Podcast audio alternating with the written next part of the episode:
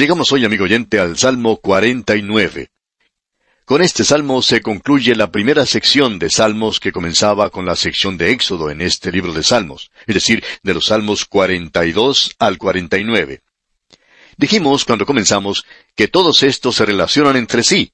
Tenemos aquí, por así decirlo, una hermosa vindicación de los caminos de Dios en conexión con los malvados y con los justos. Y hemos visto que Dios guía a su pueblo que está apartado de él a salir de la tierra, cómo Él determina traerlos de regreso y aún cómo los va a cuidar durante el tiempo de gran dificultad, de la misma manera como los sacó de la tierra de Egipto cuando estaban bajo el dictador en ese lugar. Esta es una sección muy admirable. Este es un salmo que contrasta las formas, los caminos de Dios en conexión con los malvados y los justos. Es un salmo que no tiende a filosofar acerca de eh, la incertidumbre de las riquezas, de la brevedad de la vida y cosas por el estilo, sino que nos da más bien un gran mensaje. No es simplemente una dulce disertación que nos pide que eh, soportemos braviamente todos nuestros sufrimientos y peligros, diciéndonos que la virtud es su propia recompensa y que la justicia triunfará al final. Ese pensamiento no existe aquí para nada nos muestra aquí no solo la vanidad de las riquezas, sino el fin de aquellos que se jactan en las riquezas. Quizá este salmo le parezca un poquito revolucionario, según la forma de pensar del día de hoy, pero creemos que es un salmo que debería ser considerado especialmente en esta época. Permítame ahora leer los primeros cuatro versículos de este Salmo 49, y los leeremos juntos para formarnos una idea mejor. Primeros cuatro versículos del Salmo 49. Oíd esto, pueblos todos, Escuchad habitantes todos del mundo, así los plebeyos como los nobles, el rico y el pobre juntamente. Mi boca hablará sabiduría, y el pensamiento de mi corazón inteligencia. Inclinaré al proverbio mi oído, declararé con el arpa mi enigma. Lo que él está por hacer aquí, y en realidad en el salmo siguiente también, es hacer un llamado a sus predicadores para que oigan. Vamos a ver eso nuevamente cuando lleguemos al primer capítulo del libro de Isaías. Ya lo hemos observado cuando estudiábamos el libro de Deuteronomio. Usted recordará entonces que cuando el Señor estaba listo para colocar a esta gente en su tierra, Él llamó al cielo y a la tierra como testigos de que Él los estaba colocando a ellos en esa tierra. No solo que estaba haciendo eso, sino de las condiciones en las cuales ellos iban a esa tierra. Y se lo presentó a ellos en la forma de un cántico allá en el capítulo 32 del libro de Deuteronomio. Usted tiene allí un cántico de Moisés que dice en su primer versículo, Escuchad, cielos, y hablaré, y oiga la tierra los dichos de mi boca. O sea que Dios estaba llamando a los cielos y a la tierra como testigos de la condición en que Él los estaba colocando en esa tierra. Luego, muchos años más tarde, en realidad vamos a ver lo que ocurre unos ochocientos años después, Dios está listo a sacarlos de esa tierra. Y allá en el libro de Isaías él dice, Oíd cielos y escucha tú tierra. Lo que estoy haciendo es hecho en justicia y equidad. Eso es lo que ocurrió cuando Él los exilió de su tierra. Ahora, aquí en este salmo tenemos otra llamada, y la llamada es para oír algo que estamos seguros puede estar perturbando a muchos de nosotros en la actualidad. Nos estamos preguntando acerca de esto en el día de hoy, y lo que tenemos aquí es la pregunta que se hace allá en el versículo 5. Debemos decir que esta sección aquí comienza con la pregunta, y aquí está en el versículo 5. Leamos este versículo. ¿Por qué he de temer en los días de adversidad, cuando la iniquidad de mis opresores me rodeare? Aquí se nos presenta una pregunta y uno no sabe quién está haciendo esa pregunta. ¿Es el escritor de este salmo quien está haciendo esa pregunta? Los hijos de Coré son los escritores. ¿Son ellos entonces los que están preguntando? ¿O es una cuestión que está en la boca de los ricos que tienen confianza en sí mismos? ¿O es una cuestión que se presenta por los justos, los que sufren injustamente a manos del malvado, o aquellos que tienen necesidad en el presente? Uno puede observar la prosperidad que gozan los ricos en el presente. Debo decir que yo era un muchacho pobre, y la única diferencia que existe hoy es que soy un hombre pobre, pero realmente era pobre y debo confesar que siempre miraba a los ricos con un poco de recelo o sospecha. Y bueno, sé que no lo debería hacer, pero lo hacía. Siempre tengo dudas acerca de sus motivos. Pero en fin, creemos que este es un salmo que realmente pone el dedo en la llaga para con los ricos. ¿Qué podemos decir acerca de los ricos en el presente? ¿qué va a ocurrir con ellos? ¿Por qué permite Dios que haya ricos en el presente? Ellos tienen las cosas tan fáciles y parecen no tener los mismos problemas que tienen las otras personas. Hay una cierta camarilla en cada uno de los países formada por los ricos, los que tienen influencia, y cuando llegan las elecciones siempre se acercan a conversar con uno y nos dicen lo bueno, lo maravilloso que somos, lo inteligentes y lo amables que somos, y por supuesto, lo que están buscando es que votemos por su candidato. Pensamos que este es un círculo tan pequeño que hay muy pocos de los oyentes que pueden saber algo de ellos. Siempre existe esa duda en nuestras mentes. ¿Por qué permite Dios que ellos, aparentemente, se salgan con la suya en tantas cosas en el presente? ¿Por qué no hace Dios algo en cuanto a esto? Pues bien, sigamos adelante en este salmo y leamos algo más. Vamos a ver los versículos seis y siete de este salmo cuarenta y nueve. Los que confían en sus bienes y de la muchedumbre de sus riquezas se jactan, ninguno de ellos podrá en manera alguna redimir al hermano, ni dar a Dios su rescate. Lo importante de notar aquí es que no importa cuán rica sea una persona, esa persona nunca podrá comprar su salvación. Nosotros los pobres vamos al mismo lugar que van los ricos, y lo podemos conseguir al mismo precio que ellos, es decir, que la salvación no nos cuesta nada. El apóstol Pablo, allá en su epístola a los Romanos capítulo 4 versículo 5 dice, Mas al que no obra, sino cree en aquel que justifica al impío, su fe le es contada por justicia. Así es que yo, amigo oyente, que soy pobre, yo que no tengo nada, voy al mismo lugar donde va el rico, porque él tampoco puede comprarlo. Así que él estará en el mismo nivel en el cual me encuentro yo. Él está excluido de las riquezas y está excluido de la redención simplemente porque tiene riquezas. Es decir, él se engaña a sí mismo en creer que puede comprar o que puede hacer algo o dar algo y que por ese medio él puede ser salvo, porque de esa manera nunca logrará ser salvo. Tenemos ahora algo que se ha puesto en paréntesis en el versículo 8. Esto es interesante, leamos el versículo 8. Porque la redención de su vida es de gran precio y no se logrará jamás no tienen el dinero suficiente para comprar su salvación. No hay nadie que tenga lo suficiente como para poder comprar salvación. Y en el versículo nueve leemos, para que viva en adelante para siempre y nunca vea corrupción. Los ricos morirán de la misma manera en que mueren los demás. Creemos que basándose en este salmo fue cuando el Señor Jesucristo presentó la historia del hombre rico y el pobre. De Lázaro, se recuerda que murió y allí se nos presenta un gran contraste. Y usted tiene que tener esa clase de percepción para poder comprenderlo. El rico no va a vivir para siempre. Ahora en el versículo 10 de este Salmo 49 leemos, Pues verá que aún los sabios mueren, que perecen del mismo modo que el insensato y el necio, y dejan a otros sus riquezas. No importa quién sea usted, amigo oyente, o cuánto dinero tenga, usted tendrá que dejarlo algún día. Usted puede tomar todo lo que quiere, lo puede poner en el banco, lo puede poner en una caja fuerte, lo puede enterrar en algún lugar secreto en el campo, y puede decir, esto es mío, nadie me lo puede quitar. ¿Y sabe una cosa? Puede que usted tenga razón, nadie se lo puede quitar. Sin embargo, existe alguien que sí puede quitarlo a usted de todo eso, apartarlo de todas sus riquezas, y ese es el Señor. Un día la muerte llegará a su puerta y en ese momento usted quedará tan pobre como cualquier otra persona. Hay un antiguo dicho que dice, no hay bolsillos en la mortaja. Hace mucho tiempo murió una persona muy rica. Sus parientes pobres estaban esperando fuera de la casa, y cuando el abogado del extinto salió, esta gente le hizo esta pregunta, ¿Cuánto dejó? A lo cual el abogado respondió, Lo dejó todo, no se llevó nada con él. Amigo oyente, eso es lo primero que nota aquí el salmista. Usted puede ser muy rico aquí en la tierra, pero no puede comprar su salvación, no puede agregar días a su vida. Y usted se encuentra partiendo y dejando todo ese dinero que usted ha reunido aquí abajo para que lo use otra persona.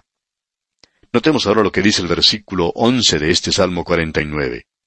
Su íntimo pensamiento es que sus casas serán eternas y sus habitaciones para generación y generación dan sus nombres a sus tierras.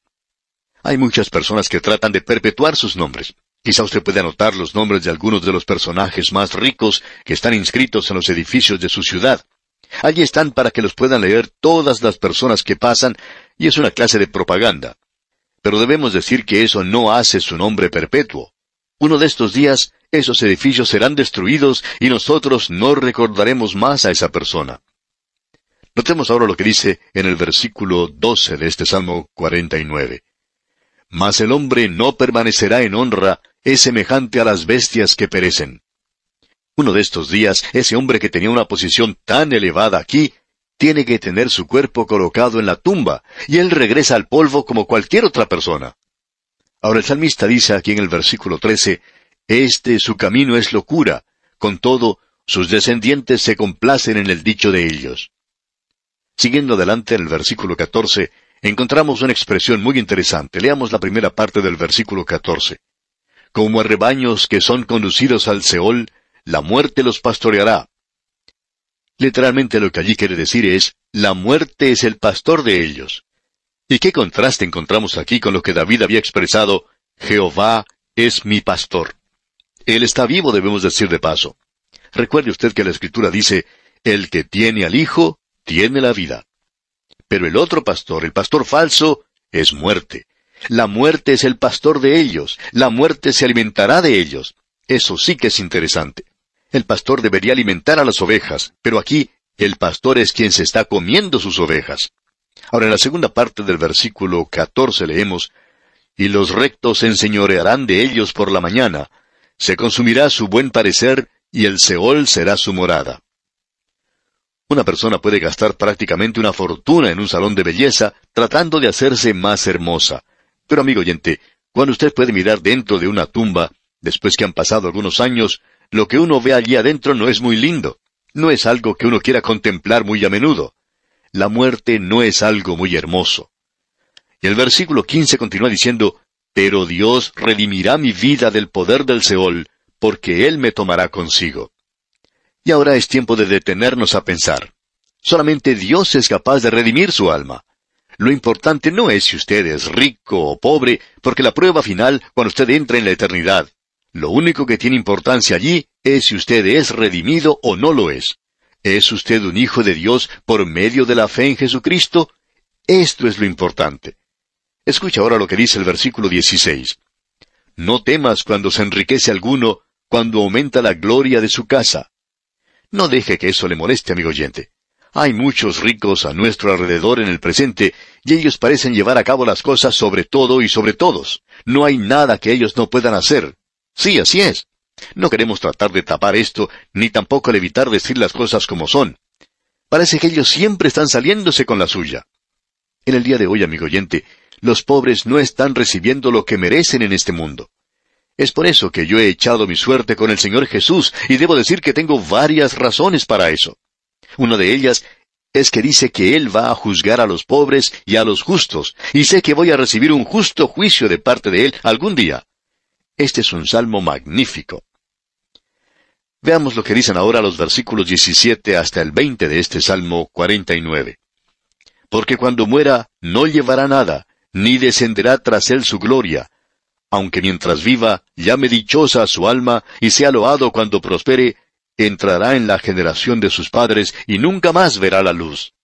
El hombre que está en honra y no entiende, semejante es a las bestias que perecen. Este versículo es interesante. Oímos mucho hablar en la actualidad que el hombre ha evolucionado de las bestias o de los animales.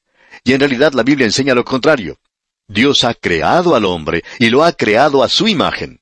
El hombre cayó y como resultado el hombre puede vivir en la actualidad separado de Dios como un animal, y es como el animal cuando muere. El hombre no evoluciona hacia arriba, sino que le está evolucionando hacia abajo, amigo oyente. No es un camino que lleva hacia arriba de ninguna manera. Él tiene la inclinación de ir hacia abajo, y eso es lo natural con cualquier cosa. Todo lo que puedo observar a mi alrededor contradice la evolución. Nada va hacia arriba por sí mismo, todo gravita hacia abajo. La ley de gravedad en el mundo físico siempre hace que las cosas desciendan. Esta ley de gravedad en el mundo físico hace que todo vaya hacia abajo. Y en el mundo moral del presente existe una ley de gravedad moral que es en realidad inmoralidad. Hace que el hombre descienda. Y así llegamos ahora al Salmo 50, que es un salmo de Asaf. Asaf era un músico, podemos decir de paso, era uno de los tres grandes directores de música que estaban en el templo. Los tres se llamaban Emán, Asaf y Etán. Este es un gran salmo el que tenemos ante nosotros. Es un salmo de juicio. Aquí vemos a Dios que llega en justicia a juzgar a su pueblo, y nos llega justo antes del maravilloso Salmo 51 y que Dios mediante vamos a considerar en nuestro próximo programa. Pero veamos los primeros tres versículos de este Salmo 50 ahora.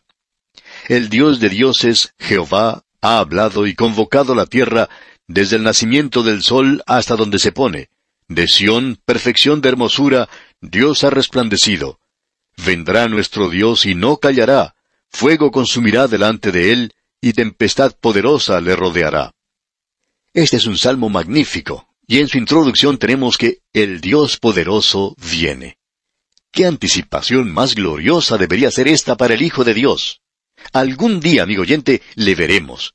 Esa es la esperanza de todo creyente en el día de hoy. Y nuevamente tenemos un llamado para oír. Escuchemos lo que dice el versículo cuatro de este Salmo 50 aquí. Convocará a los cielos de arriba y a la tierra para juzgar a su pueblo. Dios está listo para juzgar. Él quiere tener muchos testigos para que puedan observar que lo que Él hace, lo hace con justicia. Él dice en el versículo 5, Juntadme mis santos, los que hicieron conmigo pacto con sacrificio. Allí se está refiriendo a Israel, como lo podemos apreciar. Ahora el versículo 6 dice, Y los cielos declararán su justicia, porque Dios es el juez. El Señor Jesucristo será el juez. El Padre dijo que Él le había dado a su Hijo todo lo relacionado con el juicio. Y ahora en el versículo siete de este Salmo 50 leemos, Oye, pueblo mío, y hablaré.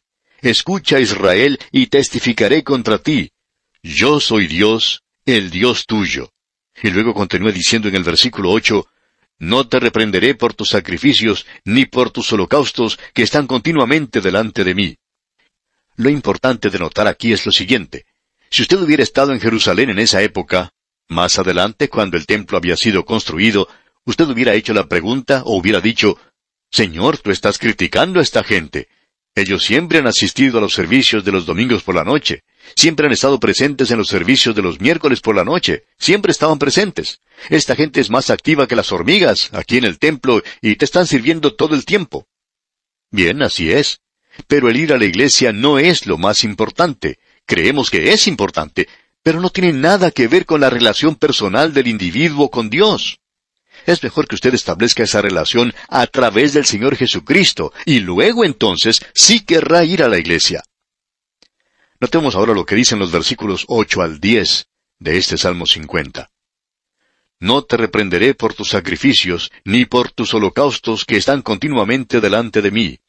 No tomaré de tu casa becerros, ni machos cabríos de tus apriscos, porque mía es toda bestia del bosque, y los millares de animales en los collados. Y Dios está diciendo, ¿creen ustedes que me estaban dando algo a mí realmente cuando presentaban esos sacrificios? Pues Dios dice, todos ellos me pertenecen. Y agrega en el versículo 12, si yo tuviese hambre, no te lo diría a ti, porque mío es el mundo y su plenitud. Veamos ahora lo que dice la primera parte del versículo 15, porque aquí tenemos un cuadro de juicio. E invócame en el día de la angustia. Qué afirmación más hermosa la que tenemos aquí.